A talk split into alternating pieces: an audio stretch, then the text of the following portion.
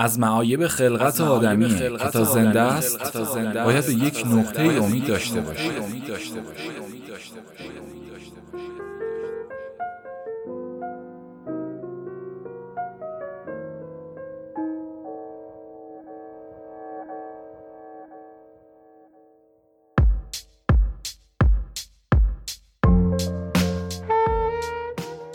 سلام.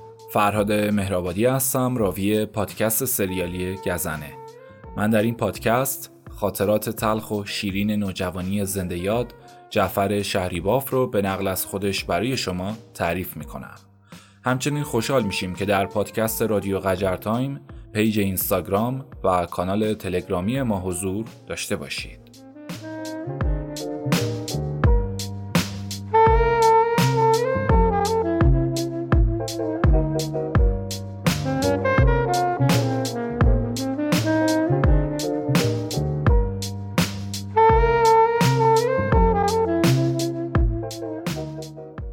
اپیزود سوم از تنبیه و مجازاتم توسط افراد کاروانسرا گفتم و البته تنبیه پدرم و راهکار جدیدش که گدایی بود. اما این کار با خوی من سازگار نبود و جمع کردن پشکل و پهن و پوستنا رو بهتر پذیرفتم.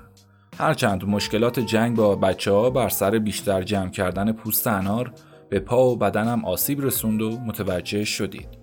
پدرم با توجه به وضعیتم علل حساب از تنبیه و کتک صرف نظر کرد و با جواهر به رخت خواب رفتن. اما من از شدت درد بیدار موندم و کنجکاف شدم.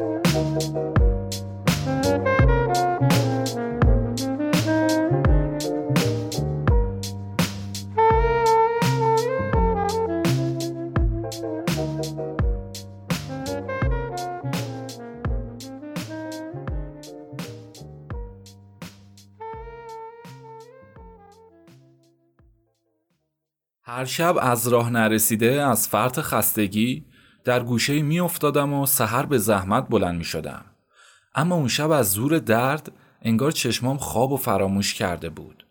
انگار که تو خودم پیچ و تاب داشتم. اولش درباره من مطالبی بینشون رد و بدل شد و بعدش صدای چند تا بوسه به گوشم رسید.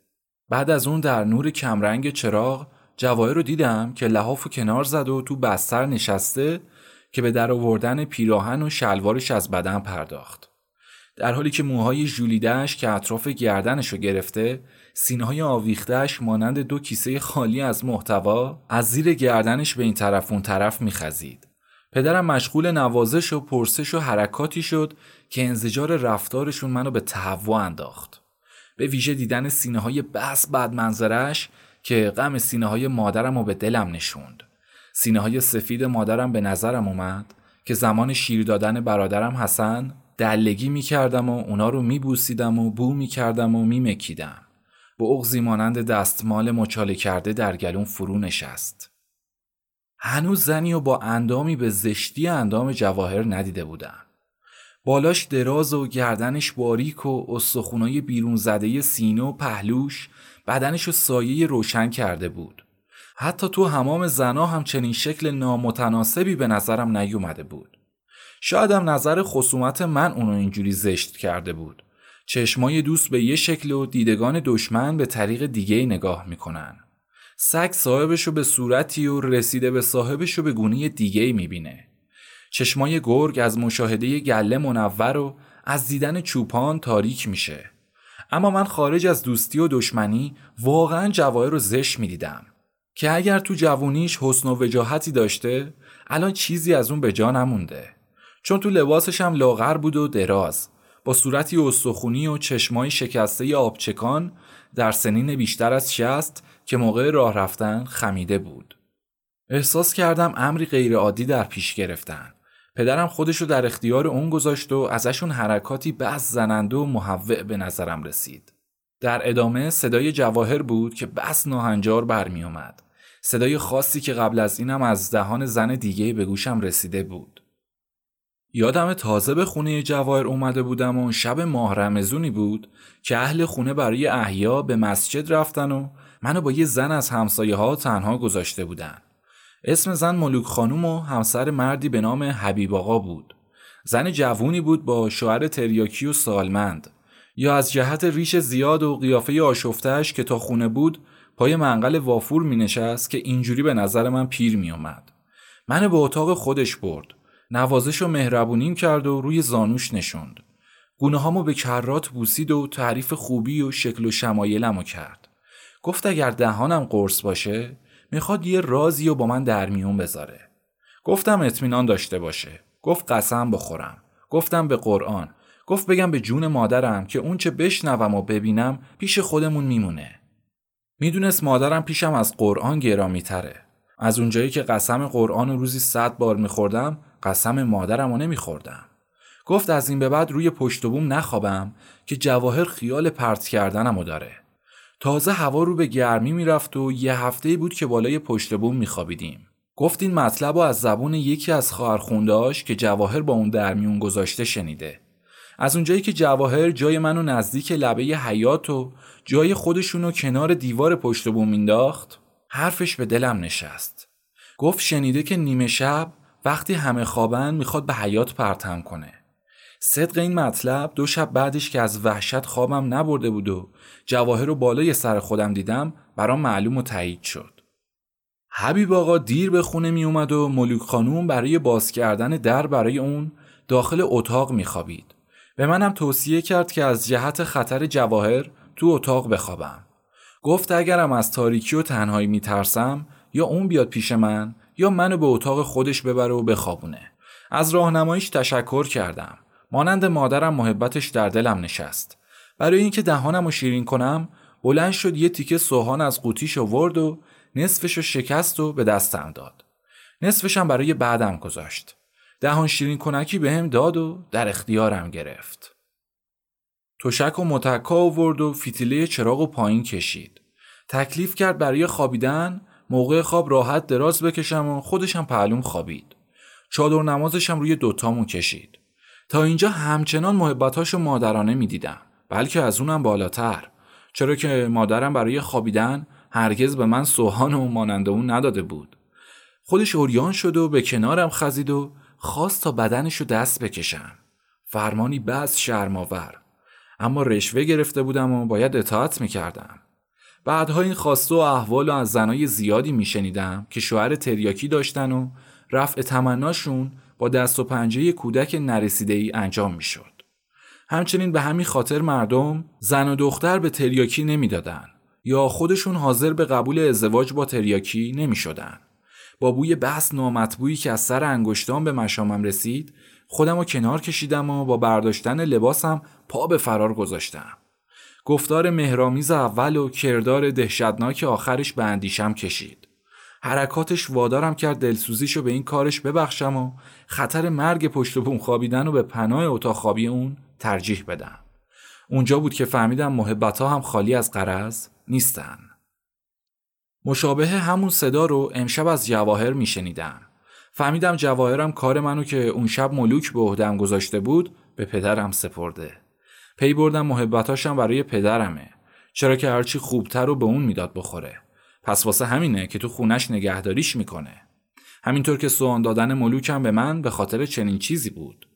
با خودم گفتم آیا خارشی در اندرون زنا میفته که باید با این کارا تسکینشون داد؟ آیا به مردا هم چنین آزاری بروز می‌کنه؟ آیا این حرکات تهوعآور از بازی های بزرگتراست که من ازشون بی اطلاعم؟ همراه خیلی از سوالات دیگه که جوابی براشون پیدا نمی کردم. جواهر بلند شد و به طرف خارج تشک چرخید و زیر جامش رو برداشت تا بپوشه. اندام از هم گشودش به نظرم رسید که به حرف من قرار می گرفت.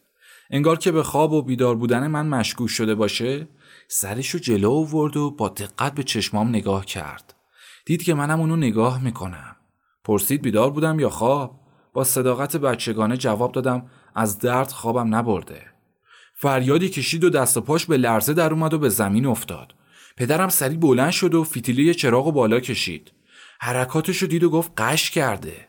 اونم از نیمه پایین بدن اوریان بود که از فریاد جواهر فرصت پوشوندن خودشو نکرده بود. قبل از اینم جواهر رو بارها دیده بودم که قش می‌کنه. کارای دشوارشو با قش کردن از پیش برده بود. طلاق مادر من با قش کردن اون که گفته بود ازش کتک خورده انجام شد. منم با قش کردن که گفته بود از فرط علاقه نمی‌تونه دوریمو تحمل کنه از مادرم جدام کرده بود که در فصل پنجم شکر تلخ متوجه این احوال شدید.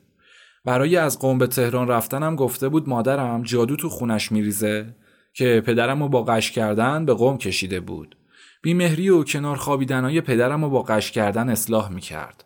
اون شبم با قش کردن ناگهان نقشه ای از مخیلش گذشته بود. مثل همیشه پدرم اول تکانش داد و بعدش بلند شد شلوارش رو پاش کرد و کاسه آب و آورد و یکی دو پشنگ به صورتش پاشید. چند تا نرمه سیلی هم به بناگوش و گونه هاش نواخت و بلندش کرد و پشت به خودش روی زمین نشوندش. گردن آویختش رو به سینش چسبوند و چند بار با نام صدای زد و ازش پرسجو کرد. کم کم نفسهای عمیقی از سینه جواهر بیرون اومد. چند تا نهره پیاپی از گلو زد و موهای سرش رو شروع به کشیدن و کندن کرد. پاهاشو خم و راست کرد و روی زمین کوبید و گریه سر داد و گفت از دست این زلیل شده یعنی من که یا جای اون یا جای من تو این خونه است با این توضیح که از اول تا آخر کاراشون رو دیدم و بدنشو ورانداز کردم راست می‌گفت که واقعا هم از اعمالشون بدترین حرکاتی نبود که ندیده باشم. مخصوصا منظره قبیهه جواهر که موقع حرکت از روی من به اوقم انداخت و عضو پلید پدرم که به چشمام اومد. همچنین حرکات رکیکشون که زشتیشون با هیچ قبیهی مطابقت نداشت. با توجه به قیافای جدی و خشمالود روزشون با تغییر زیاد الانشون مثل انترای لوتی رعیم شده بودن که از سر هم بالا می‌رفتن و چه زشتیایی که نمی‌کردن. گویا چاره این بود که فعلا پدرم با چند تا لگد که به پشت و پهلوم نواخت از اتاق بیرونم کنه و در و به روم ببنده. از این بیرون خوابیدن ها زیاد داشتم که با هر مختصر ایرادی از اتاق اخراج می شدم و خاک و آجر کف حیات فرش و بالینم شده بود. اما اون شب که هوا رو به سردی بود و التهاب پام به نهایت رسیده بود این تنبیه آزارنده تر می شد. از گفتگوی داخل اتاق بی اطلاع بودم اما از ماجرای اون احساس ترس می کردم. یقین داشتم که پدرم این جسارت رو بی مجازات نمی‌ذاره. کتک سر شبم هم بدهکار شده بود. اگر در تصفیه مطالبات مردم بیقید بود اما در پرداخت بدهی های کتک های من هیچ وقت اهمال نکرده بود.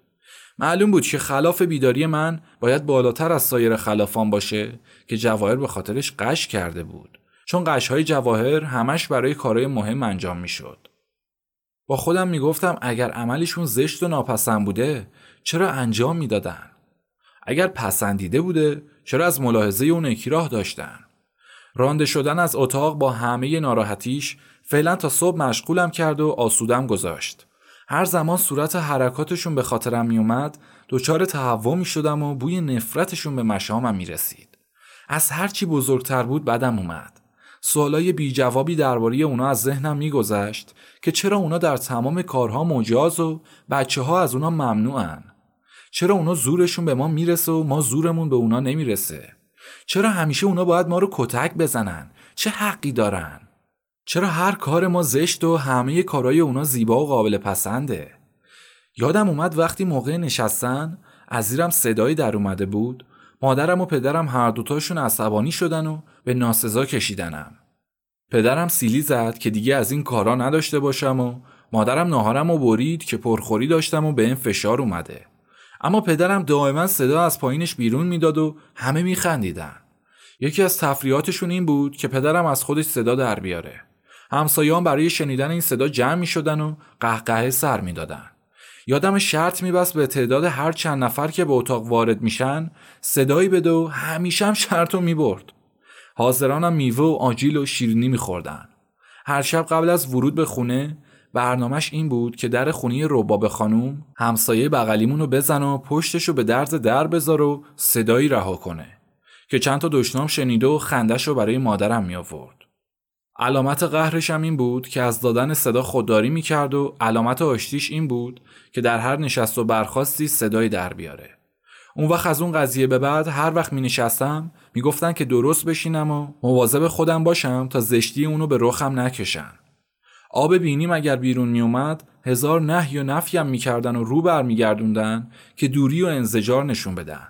اون وقت پدرم از داخل اتاق خلط سینهشو تا وسط باغچه پرتاب کن و هیچی.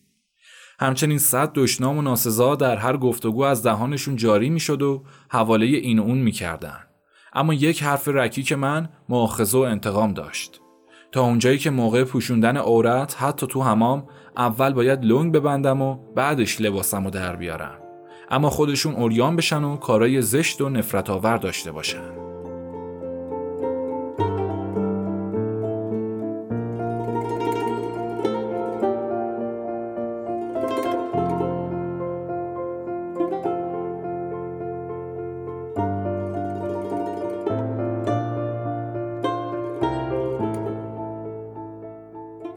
این وقت یه زن و مرد به نوبت از اتاق روبرویی اومدن بیرون. مرد در پاشویه حوز ادرار کرد و با چیزی که نمی‌دونم پیاله یا بادیه بود آب ریخت و خودشو شست. زنه هم بعد از اون که صدای فشفشش مثل صدای ماشین دودی بود روی سکنجی حوز نشست و آب به خودش پاشید. یه مردی از اتاق دیگه که مدده مانند بود آفتابش و چند تو حوز پر و خالی کرد و به اصطلاح کر داد و پرش کرد و به مستراح برد. برگشت و وضو گرفت از سخفر الله گویان متوجه من که باز پسرک رو از اتاق بیرون کردن برگشت به اتاقش و تا مدتها راست شد و نماز خوند که سایش روی دیوار میافتاد. زن همسایه اتاق بغلی ما که من زیر پنجرش خوابیده بودم بچهش بالای سرم سرپا گرفت. چون بلند شدم و کنار کشیدم نفرینم کرد و گفت آتیش به جونم بیفته که بچهش رو ترسوندم و زهر ترکش کردم. بعد یه زنی که اتاقشون روی زیرزمین آشپزخونه بوده و شوهر مریض داشت آهسته در اتاقشو نیمه باز کرد و سرشو بیرون آورد یه نظری به اطراف انداخت و پاورچین پاورچین به اتاق بغلیش خزید که یه مرد تعذیه خون داخلش می نشست. بعد از مدتی هم به همون شکل برگشت به اتاقش. هم. متوجه شدید دیگه؟ آه. رفت و آمدای شبانه این خونه به نظرم عجیب اومد. خیال کردم همه مثل من شب که میخوابن صبح بلند میشن. خروس صابخونه از درخت انار پرید پایین و تکانی به خودش داد و مرغا هم به دنبالش. صدای خروس بلند شد و با نوبت سوم و چهارم به دنبال صداش یکی یکی در اتاقا باز شد و اهل خونه آفتابه به دست به حیات اومدن. جواهر و پدر منم اومدن بیرون. از ترسم تا دور شدنشون چشمام هم گذاشتم. جماعت جلوی راهروی مستراح جمع شدن و نوبت گرفتن و سلام علیک کردن. تعذیه خون و زن همسایه مریضم از اتاقشون اومدن بیرون. تعذیه خون که بیرون می اومد آستینای پیراهنش رو برای وضو بالا می‌زد. زنه هم با دیدن مردا روشو می‌گرفت و پشتشو می‌کرد و از همه بیشتر اظهار تقدس نشون می‌داد. همون زنه یا همزنه همه وضو گرفتن و برگشتن به اتاقاشون مردا سلوات میفرستادن. تزیه خون بلندتر میفرستاد. جواهر و پدرم هم وضو گرفتن و برگشتن به اتاقشون. اگر یادتون باشه از قوانین مستجرنشینی اون دوران در اپیزود اول از فصل سوم شکر تلخ گفته بودم. پدرم وضو می‌گرفت اما نماز نمی‌خوند. وضو هم به ملاحظه همسایه ها می‌گرفت. جواهر نماز می‌خوند. اما نه مثل نماز مادرم که حرف نمی‌زد و اگر کاری داشت با الله اکبر الله اکبر گفتن بلند حالی می‌کرد. اگرم کاری می‌کردم فوش می‌داد یا با زانو میومد و سیلی و تو دهنی می‌زد. بعد برمیگشت و باقی نمازشو می‌خوند. این داستان هنوزم هست دیگه آه. به این ترتیب آفتاب زد و تک تک مردا بیرون رفتن و زنا با ظرف و ظروفای شام و صبح به حیات اومدن. تکیه به دیوار نشسته بودم و به وضعی که در انتظارم بود و نمی‌دونستم چیه فکر می‌کردم. زنا منو به هم نشون می‌دادن و چیزایی می‌گفتن. مردا هم نظری مینداختن و رد می‌شدن. منقل آتیش که یه ظرفی روی آتیشاش برای خاموش کردن دمر بود به وسیله جواهر از اتاق بیرون اومد و روی پله ها گذاشته شد. معلوم شد صبحانه غذای چنگال خوردن. اوقاتی که وضع پولی بهتری داشتیم پدرم شام با صبحانه چنگال میخوردن. روغنی داغ می‌کردن و داخلش آب و شکر یا آب و شیره میریختن و نون ترید می‌کردن که بهش می‌گفتن چنگال. این روزا احساس می‌شد وضع بهتری گرفتن. جواهر روش پول پیدا کردن و بهتر فهمیده بود. نمی‌تونستم از کارشون سر در بیارم. نگاه نفرت انگیزی به من انداخت و برگشت به اتاق. پدرم لباس پوشید و بیرون اومد و نهیبی زد که برم دنبالش. به راه افتادم.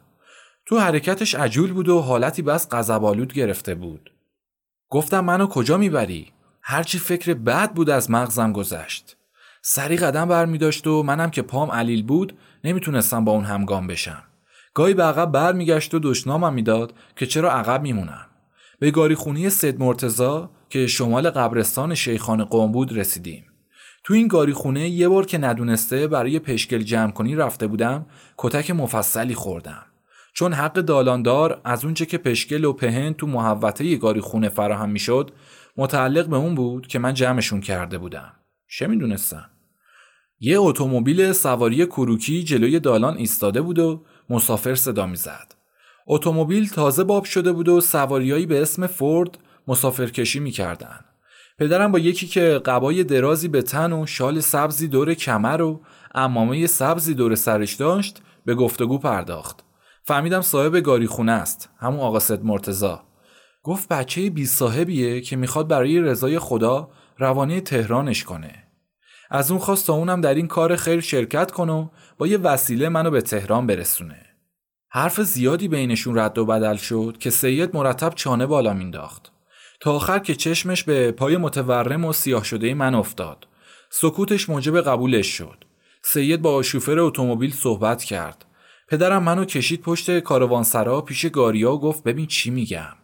نگاه به چشماش انداختم. دستشو عقب برد و جلو آورد و محکم به صورتم نواخت که دیگه منو نبین و اسم اونو به زبون نیارم و پدر نشناسمش. چشم چشم گفتم و کشیدم کنار. اون از در کاروانسرا رفت بیرون و منم به انتظار ایستادم. پنج تا مسافر اتومبیل رو اشغال کردن و شوفرم آتیش کرد و نشست پشت فرمون. سید به من دستور داد که روی گلگیر سمت راست بشینم و میله چراغ محکم نگه دارم. اتومبیل از جا حرکت کرد و ترتر کنان به راه افتاد. این اولین باری بود که سوار اتومبیل می شدم بریم پیش مادرم. کبرا.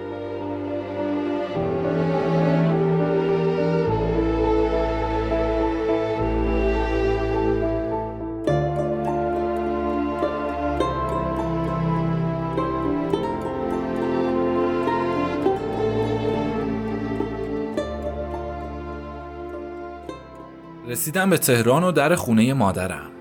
در زدم و حشمت خانوم یکی از همسایه ها در رو به روم باز کرد و به طرف مادرم صدا بلند کرد که بیاد پسرش اومده. مادرم رو دیدم که داره با تردید از پله پایین میاد. مثل کسی که می‌خواد بگه پسری نمی‌شناسه. شاید اگر اونو نمی‌دیدم پیغام میفرستاد که خونه نیست یا از اونجا اسباب کشیده. هنوزم از همون بالا خونه پایین میومد که قبل از رفتن من داخلش نشسته بود.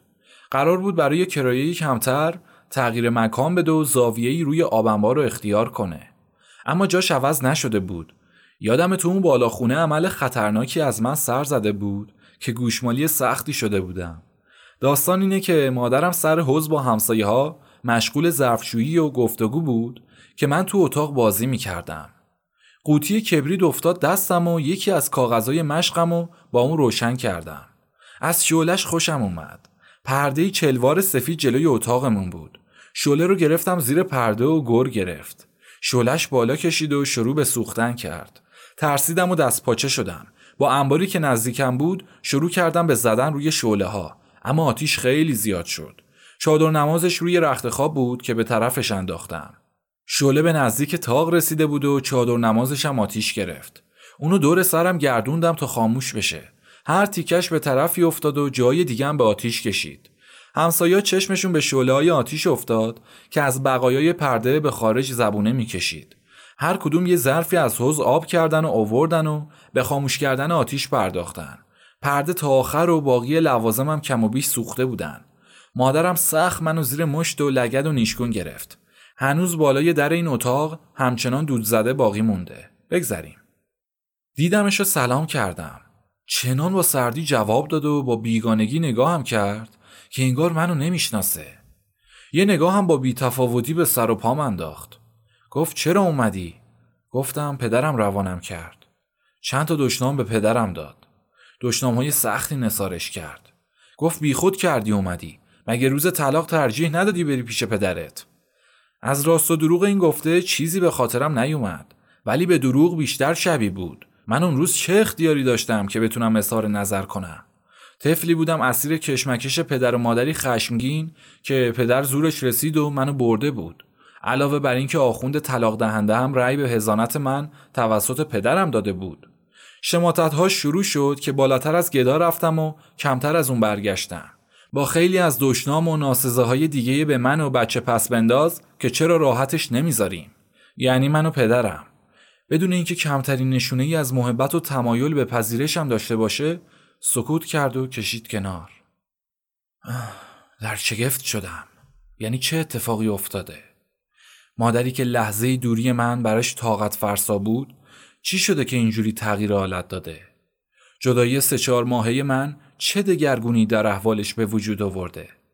به گذشتهاش نگاه کردم. مادری از اون مهربونتر ندیده بودم. صدمات و لطمایی که درباره من تحمل کرده بود کمتر مادری می‌تونست تحمل کنه. چهار سال تو غربت که پدرم ما رو گذاشت و فرار کرد به بدترین وضع گذروند. حتی یه بارم رو به من ترش نکرد و اظهار کراهتی نکرده بود. تنها دلخوشیش تو مشکلات این بود که پسری مثل من داره و منو داره پرورش میده.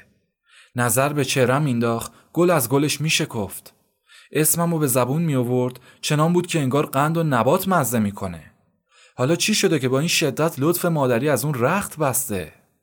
اگر کهنگی سر و وضع من اونو به چنین حالتی کشونده که بدتر از این احوال و هر دوتامون داشتیم و خللی در علاقش به وجود نیورده بود. من اونو نگاه می‌کردم و اونم به من خیره شده بود. هرچه بیشتر سعی در دور کردنم داشت. خودشو جمع جور کرد و کشید کنار. با چنان بیاعتنایی و برودتی که بخیلی گدایی از خودش دور می‌کنه. مقدسی که سعی از خودش جدا کنه. پا به پا می‌کرد و از اینکه نمی‌دونست به چه صورتی خودش از دست من خلاص کنه رنج می‌برد. در تنگنا افتادم.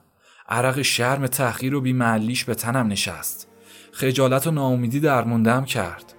تا الان هر رنج و سختی و به امید اون تحمل کردم. حالا با هر کراهت اون دیواری از امید و قسمتی از پناهگاه هم فرو میریخت. پس به کی پناه ببرم؟ درد نامرادی بیچارم کرد. از غربت بی کسی به گریه افتادم. گریه چنان دردناک که انگار اشک از جیگرگاه هم میچکید. نتونست طاقت بیاره. رو برگردوند و بغز به گلوش نشست. اون چرا که حاضر کرده بود به من بگه به سینهش سپرد و دم نزد. این جمله بود که به زحمت تونست به زبون بیاره. آخر من زن مردم هستم و نمی‌تونم تو را قبول کنم. شوهر اختیار کرده بود.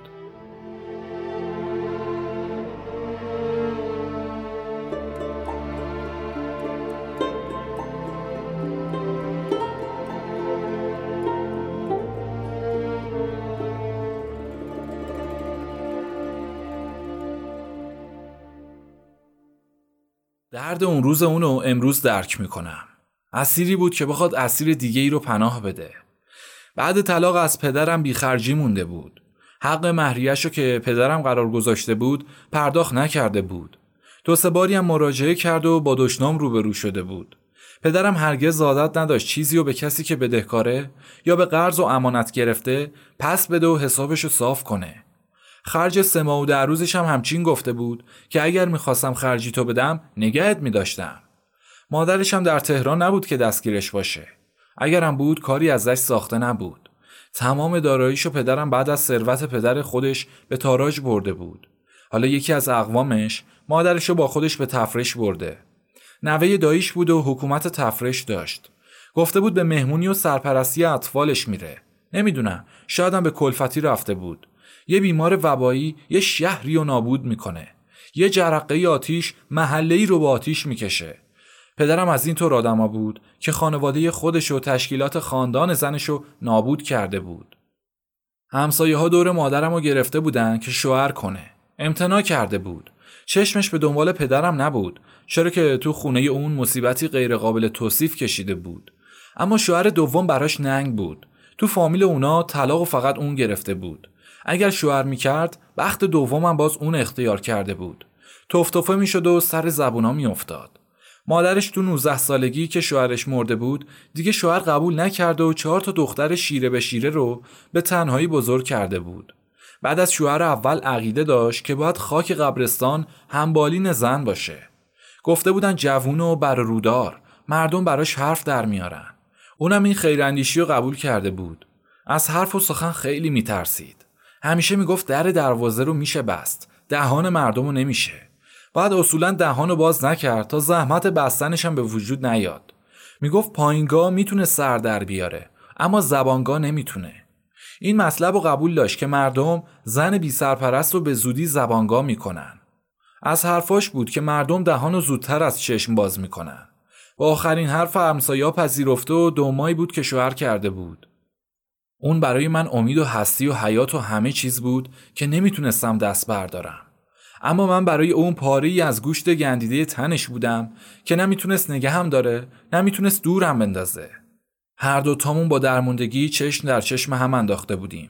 اما معلوم بود که اون پریشون تره شاید از اون جهت که با شوهرش بدون بچه قرار گذاشته یا بچه هاشو پنهان کرده بود. بچه های شوهر سابق ننگ زنا هستن. اینجوریه که انگار اونا رو فاسق کردن. از معایب درونیشونه که اونا رو پنهان می‌کنن. زیگیل کنار لبشون هستن. احساس باطنی بهشون حکم می‌کنه که نمی‌تونن اونا رو به مرد دوم بقبولانن. کهنه قاعدگیشونه که باید اونا رو بپوشونن. مرض مصریه که از خونی شوهر اول ورده باشن. بچه زن هم برای شوهر غیر قابل تحمله میوه گندیده که براش از صندوق به جای میوه مرغوب بیرون اومده. توفاله و تودعنی دیگه که غذای اون شده باشه. موی زیادیه که از داخل پلک رویده باشه. اگر با قرار قبلی اونو پذیرفته باشه کمتر رنج می‌بره. چون در صورت پنهان چنان فکر می‌کنه که بهش نیرنگ زدن. تو عشق و محبت نیرنگ و دروغ و حیله قابل بخشایش نیست. بچه های اینطور زنا معشوقه های مخفی اونا حساب میشن. رقبا و شرکای عشق اون محسوب میشن. طبیعتشون عشق شراکتی رو قبول نمی‌کنه. دیده به جایی و دل به جای دیگه داشتن از طرف زن و آب دهان میندازن. از طرفی هم خودشو ستمگری می‌بینه که حقوق مسلم دیگری رو غصب کرده. حقداری که مقدم بر اون و مستحقتر از اون در این عشق بوده. تو خونه دلی که داخلش پرورش پیدا کرده و منزل داشته به وسیله اون ازش رانده شده. این اسبابه که وجود بچه زن برای شوهر دوم دشواره از ملاقات اون رنج می‌بره و ازش خجالت می‌کشه حضورش و مانع آسایش خودش و قیابش و دشمنی در کمین و ماری در آستین تصور می‌کنه.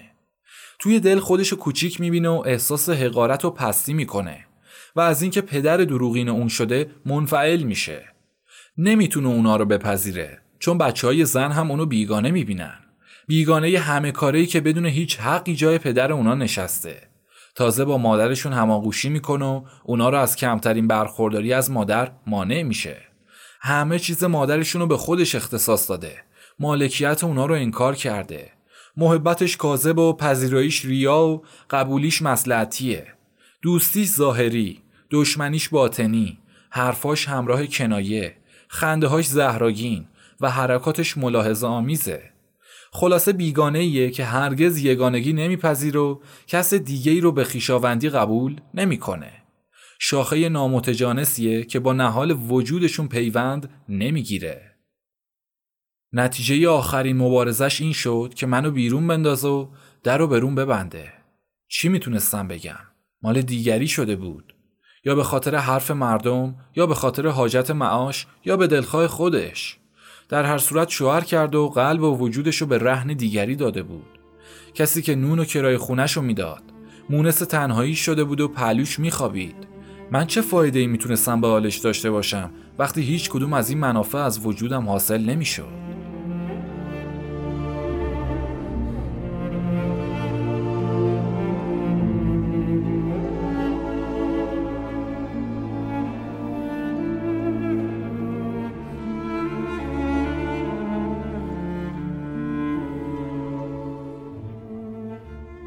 کجا می‌تونستم برم؟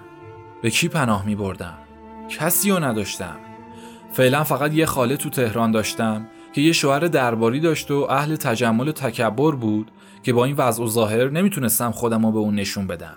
سلام و آب نکشیده تحویل نمی گرفت جوابش چنان بود که جغه سر انسان می‌ذاره. خونش امامزاده ای بود که باید از بیرون حریمش کفشا رو زیر بغل بذاریم.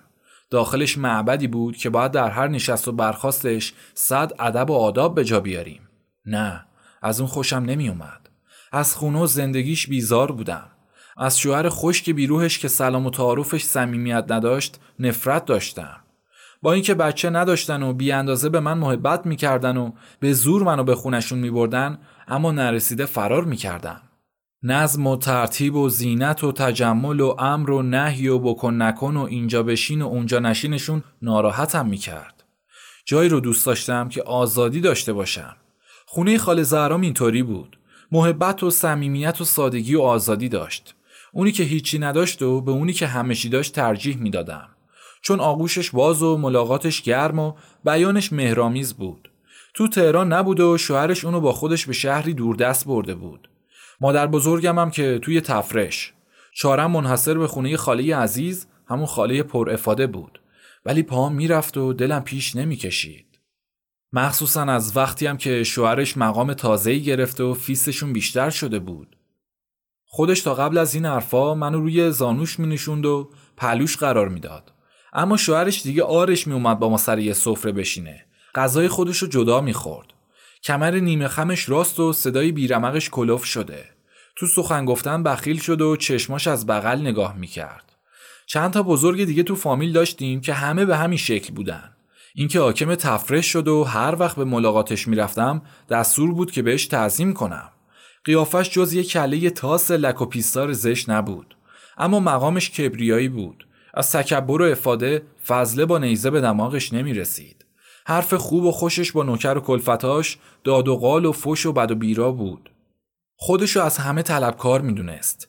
دو سه تا فامیل دیگه هم به همین کبر و منیت داشتیم که به همین خاطر از هرچی بزرگان بود اوقم می نشست. برخوردشون ناراحتم می کرد. می دیدم مال و مقامشون مال خودشونه اما افادهشون رو می‌خوان به ما بفروشن. از اینکه بزرگیشون موجب افتخار ما شده به ما منت میذاشتن اما کوچکترین خاصیتی نداشتن. از اینجور بی خاصیت ها دوری می‌کردم. از ریختشون بدم میومد. مخصوصا از ریخت بچه هاشون که لباس و اسباب بازیاشون رو به رخم میکشیدن. عطای همهشون رو به لقاشون میبخشیدم. هرگز سرخود به خونه هاشون نمی‌رفتم و همراه پدر و مادرم هم به یک راه می‌رفتم. مگر عید به عید که چیزی عیدی می‌دادن. از مثل خودمون توقع و تمنایی نداشتم. فقط همون محبت زبونیشون کفایتم می‌کرد. اما از بزرگان که محبت و صمیمیت و واقعیت نداشتن فقط بذل و اکرامشون بود که موجب محبتشون می‌شد. هر کدوم که دست خالی برم گردونده بودن دفعه دیگه که راهی اونجا می شدیم می‌گفتم خونشون به سرشون بخوره. مادرم منو بیچشم و رو می‌خوند. اما من فامیلی که بزل و بخشش و اعتنایی داشت و آدم می‌دونستم. چون هرچی نگاه می‌کردم انسانیتی در اونا پیدا نمی‌کردم. از اونجایی که هرچی پول و مقامشون بالاتر رفته بود انسانیتشون پایینتر اومده بود. همین که یکی دو تاشون تونستن تو کوچه صد تومنیا خونه بخرن کم کم رابطهشون با فامیل کمتر شد. به ویژه با بی که دیگه کلا قطع شد. کوچه منشعب از کوچه حاجیا که ثروتمندا داخل سکونت داشتن صد تومنیا نام داشت. دلیل این نامگذاریش به خاطر این بود که یکی از اهالی تونسته داخل اون کوچه خونه با خرج 100 تومن که قیمت چند تا خونه بود بنا کنه.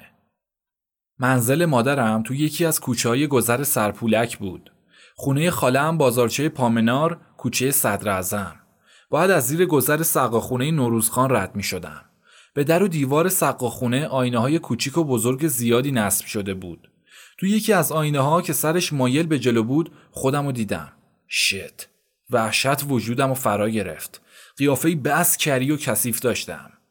موی سرم از زمان حرکت از تهران تا اون روز اصلاح نشده. اطراف گردنم و با وضع نابسامانی فرا گرفته بود.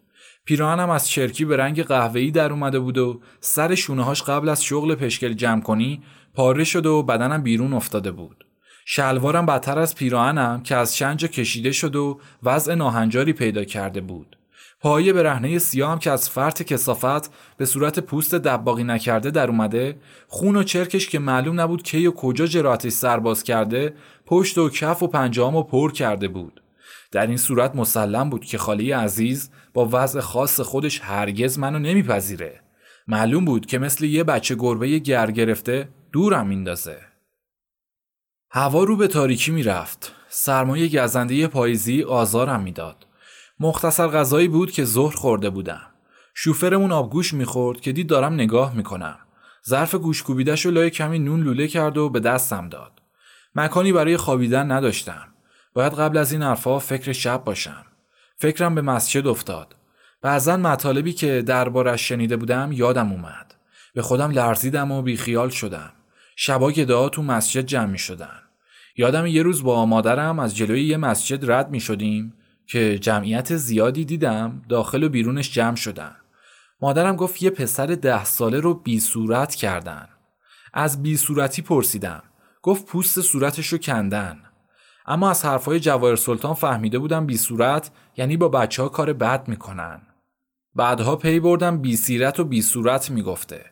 مادرم سربسته گفته بود اما جواهر که دریدگی داشت تو اسنادهایی که به من میبست اسمشو کار بد گذاشته بود. کلمه بعد هم کمتر از جمله بی صورت مادرم ترس نداشت که باید ازش پرهیز کنم. معلوم شد که در اون زمان مسجد جای همه کس نبوده. باید ازش دوری کنم. کنار کوچه و پشت در خونه ها و روی سکوها هم امنیت نداشت. عرازل کوچه و بازار رو خوب می شناختم. روزا از مزاحمت اونا راه از خونه به مدرسه و از مدرسه به خونه رو به سختی می پیمودم. بچه ها نباید به جز دست جمعی حرکت می کردن. هر بچه‌ای که تنها میموند مانند کبوتری که از لونه جدا مونده باشه گرفتار اوباش محل می‌شد. هزاران متلک بارش می‌کردن و چندین بار آزار جنسی و لمسی میرسوندن. کمتر بدون چشم گریون به مدرسه و خونه می‌رفتیم. بیشتر وقتمون به این میگذشت که برای رد شدن از یه راهی منتظر زن و مرد و بزرگتری بمونیم که ردمون کنن. از غروب به بعد دیگه خطرناک می‌شد که زهره شیر می‌خواست که پسری پا از خونه بیرون بذاره. پس در این صورت چاره ای نبود جز اینکه مگر باز به خونه مادرم رو بیارم. کسی که به جای امید بسته باشه کمتر می‌تونه از اون قطع امید کنه. از معایب خلقت آدمیه که تا زنده است باید به یک نقطه امید داشته باشه.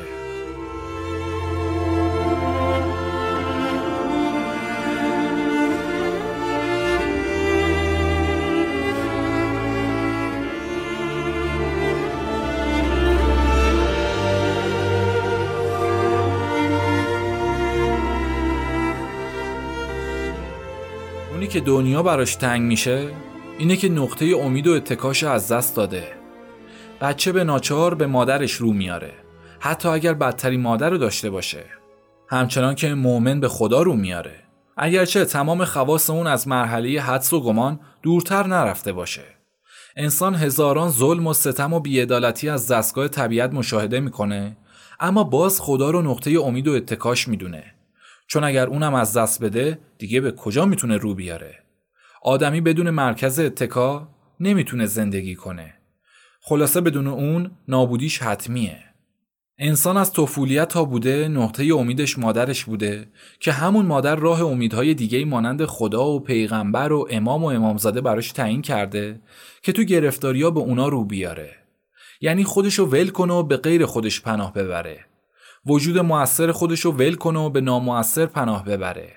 اگرچه سنگ و چوب و درخت و وهم و ایهام باشه پا رو ول کنه و به عصا متکی باشه. چون به اون عادت کرد دیگه نمی‌تونه بدون اون قدم از قدم فراتر بذاره. از این رو انسان درمونده که همیشه محتاج کمک دیگریه.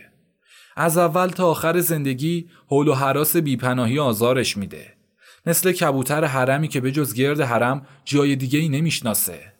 اسبیه که بدون خاموت و مهاری حیرون میشه.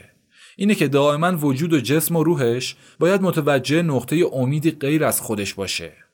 مانند بتپرستی که خودش با دست خودش بت و بتخونه می‌سازه و به اون پناه می‌بره. به خشت و گل خود ساخته اون رو میاره. دعا و ذکر و ورد و صوم و سلات القا و انشا می‌کنه و خودشو در پناه حمایت اونا قرار میده. ستایش اسنام و توصیف و تمجید اوهام می‌کنه. به رضایت خاطر هیچ و پوچ اونا برمیاد. یا تملق مرده و زنده مانند خودشو کمتر از خودشو بگه که مبادا ازش رو برگردونن. روز و شبش به ترس از خدا و دست نشوندهای اون مانند ملکوت و جن و انس و ارواح خبیسه و طیبه میگذرونه که نکنه محبتشون ازش دریغ کنن و آزارش بدن. در حالی که حیوانات همی که سر از جنین بیرون میارن به تشخیص برمیان. جز خودشون و امید خودشون پناه دیگه ای نمی‌شناسن. اینم از خصائص یا نواقص آدماست که منم اون روز باید به تبعیت از همین خصیصه باز به مادرم رو بیارم. یه مرد قد کوتاه آبل روی که یه نونسنگک زیر بغلش داشت پشت در خونه چشمش به من افتاد. پرسید با کی کار داری؟ جواب دادم با یکی از همسایای این خونه. پرسید زن یا مرد؟ جواب دادم زنه. چون اسمشو شنید ناگهان نگاهش عمیق شد و وراندازم کرد و گفت پسرشی با آره گفتنم مثل کسی که به کشف رازی دست پیدا کرده باشه و عقده‌ای براش گشوده شده باشه با کنجکاوی و فشردگی پرسید پس چرا در نمی‌زنی؟ چون از ماجرا فهمید که راهم نداده چهرش به هم اومد و چین و چروک نفرت آوری که معلوم نبود از طرف من یا مادرم بهش رو آورده گوشه های چشماشو فرا گرفت در رو به صدا در آورد و دستم و گرفت و به داخل کشید. این همون شوهر مادرمه که با من برخورد کرده بود.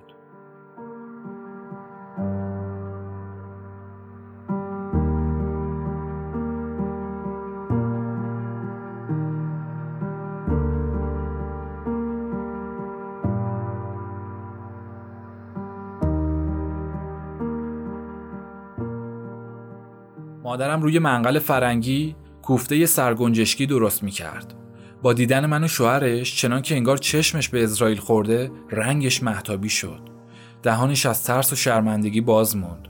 قاشق چوبی از دستش افتاد و به صورت بهت زدگان در اومد. مورد مؤاخذه قرار گرفت که چرا منو ازش پنهان کرده.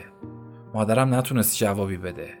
معلوم شد جز برادر کوچیکم حسن بچه دیگه معرفی نکرده. شالاتان حقوق بازش خوند. خائن و دروغگوش گفت و دشنامش داد. گفت حتما که ننگ و نامه‌های دیگه هم داشته که اونا هم کم کم آشکار میشن. گفت دیگه به اون اطمینان نمی‌کنه و دلش با اون صاف نمیشه و آبشون توی یه جوب نمیره. خشمش زیاد شد و لگت به منقل فرنگی زد و غذا و آتیشا رو پخش و اتاق کرد. مادرم تون به جمع کردن آتیشا و پرت و پلا کردنشون به جای بیفرش اتاق پرداخت. پرسید چرا منو به اون نگفته؟ سوالش بی جواب موند.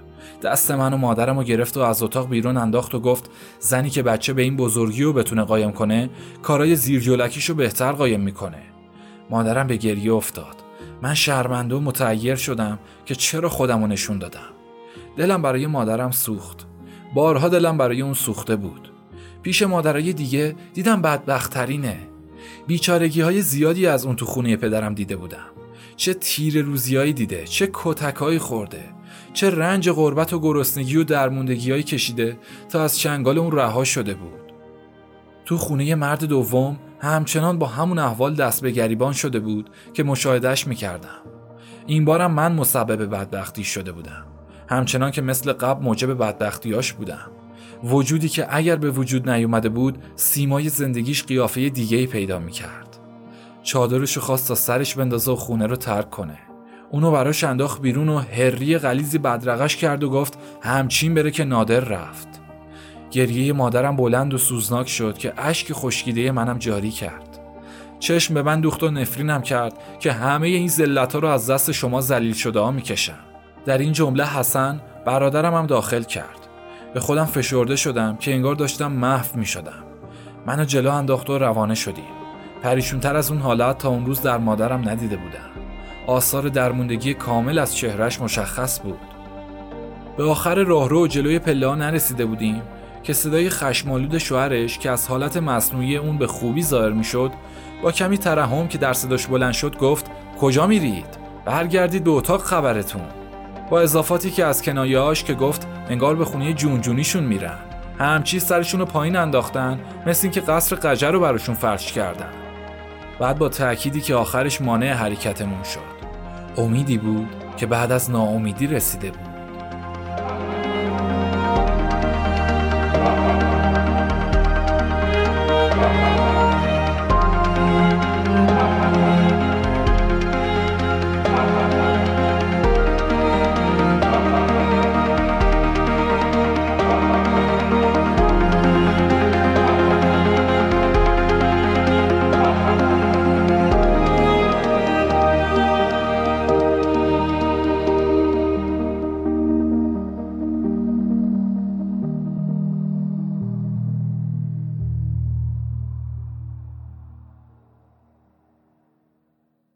اسم شوهرش تقی بود.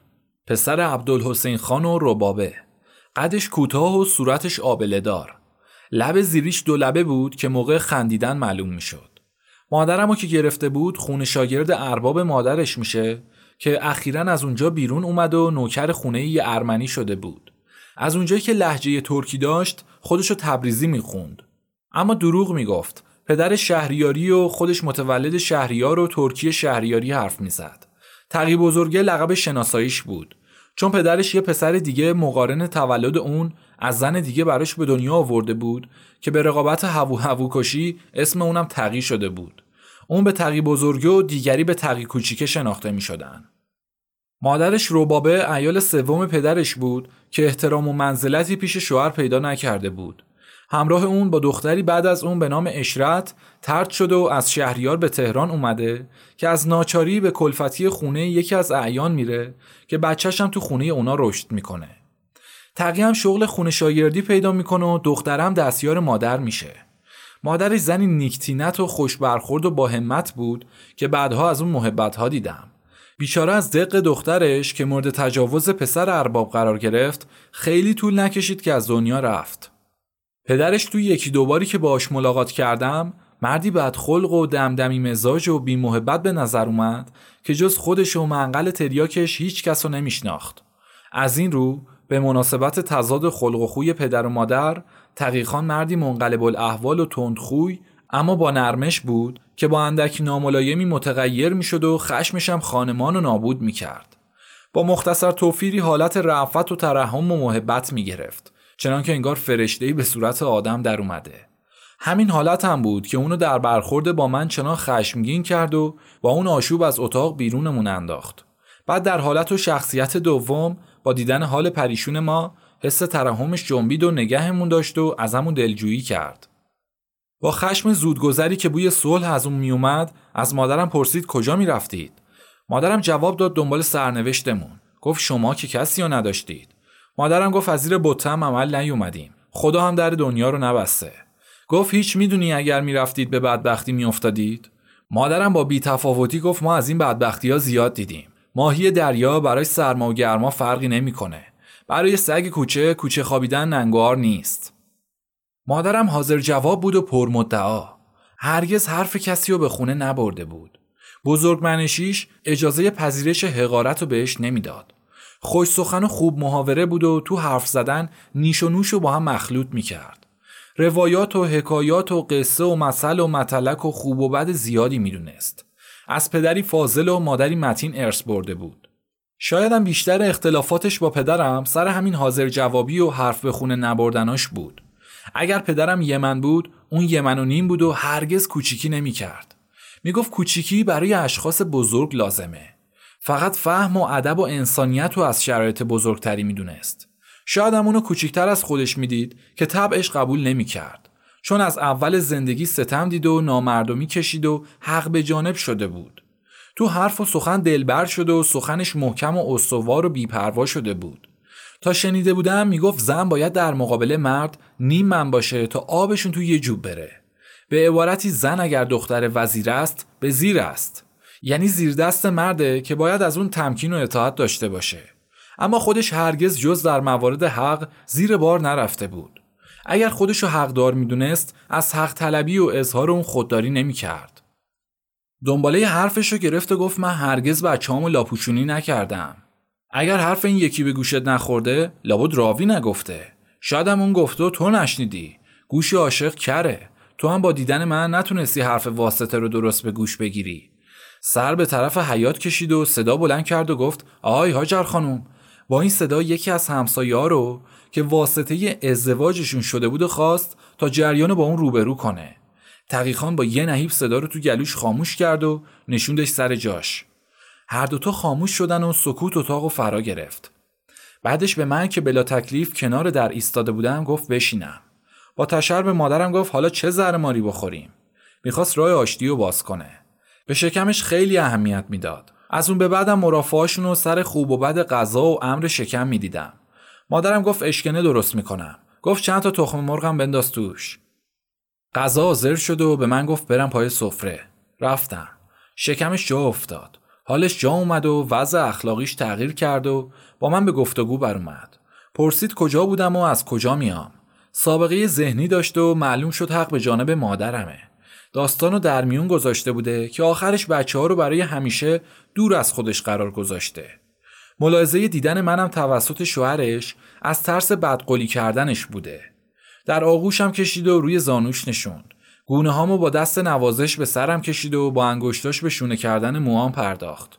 به مادرم گفت بچه خوبی داره. دلش می‌خواست حسنشم ببینه و بدون کدوم بهتر از دیگری هستیم. گفت فردا سرمو بده با ماشین کوتاه کنن.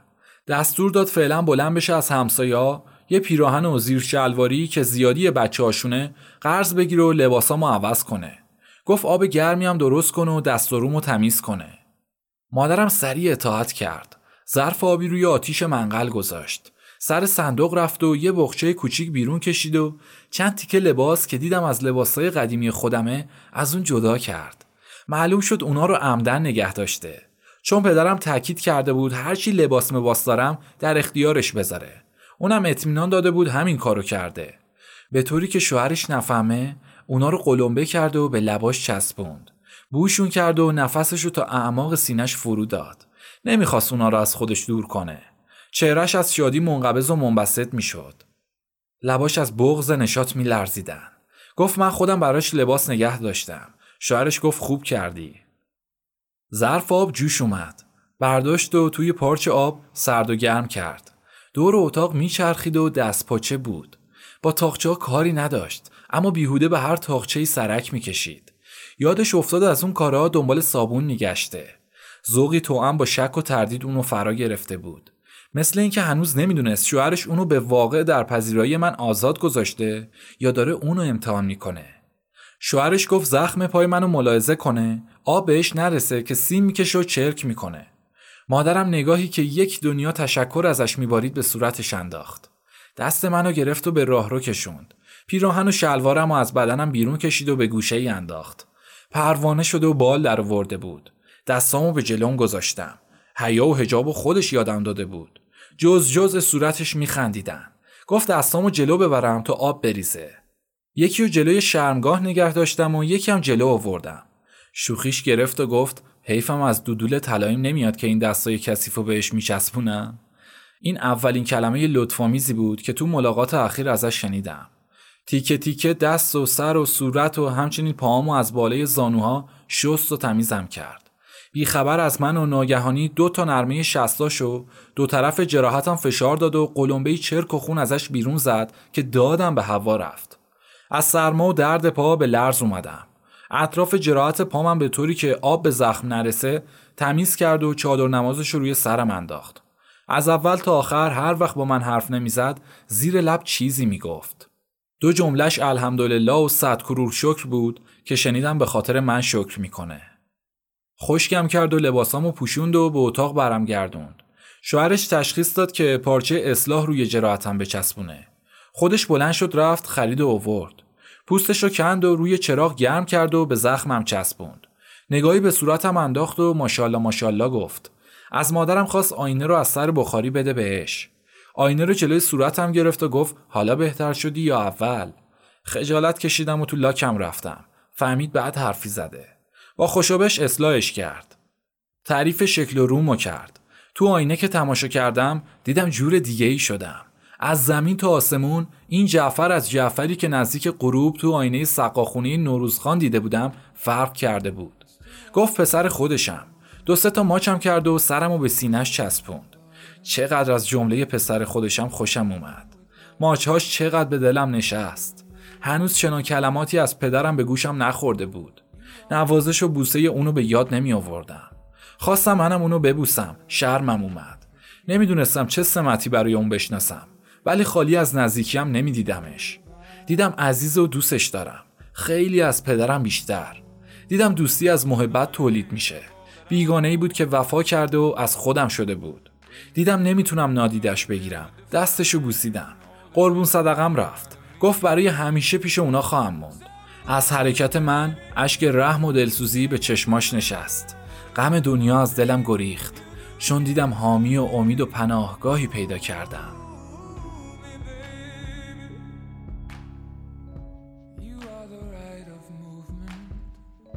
It's reasoning made lucid and cool. I know it's no improvement when you move. I move. You less balloon and leaping, or Fred Astaire in sequence. Honey, you, your atlas and is sleeping, and when you move, I move. When you move, I can recall something that's gone. When you move, honey, I'm putting all something so flawed and free. So move me, baby. Shake like the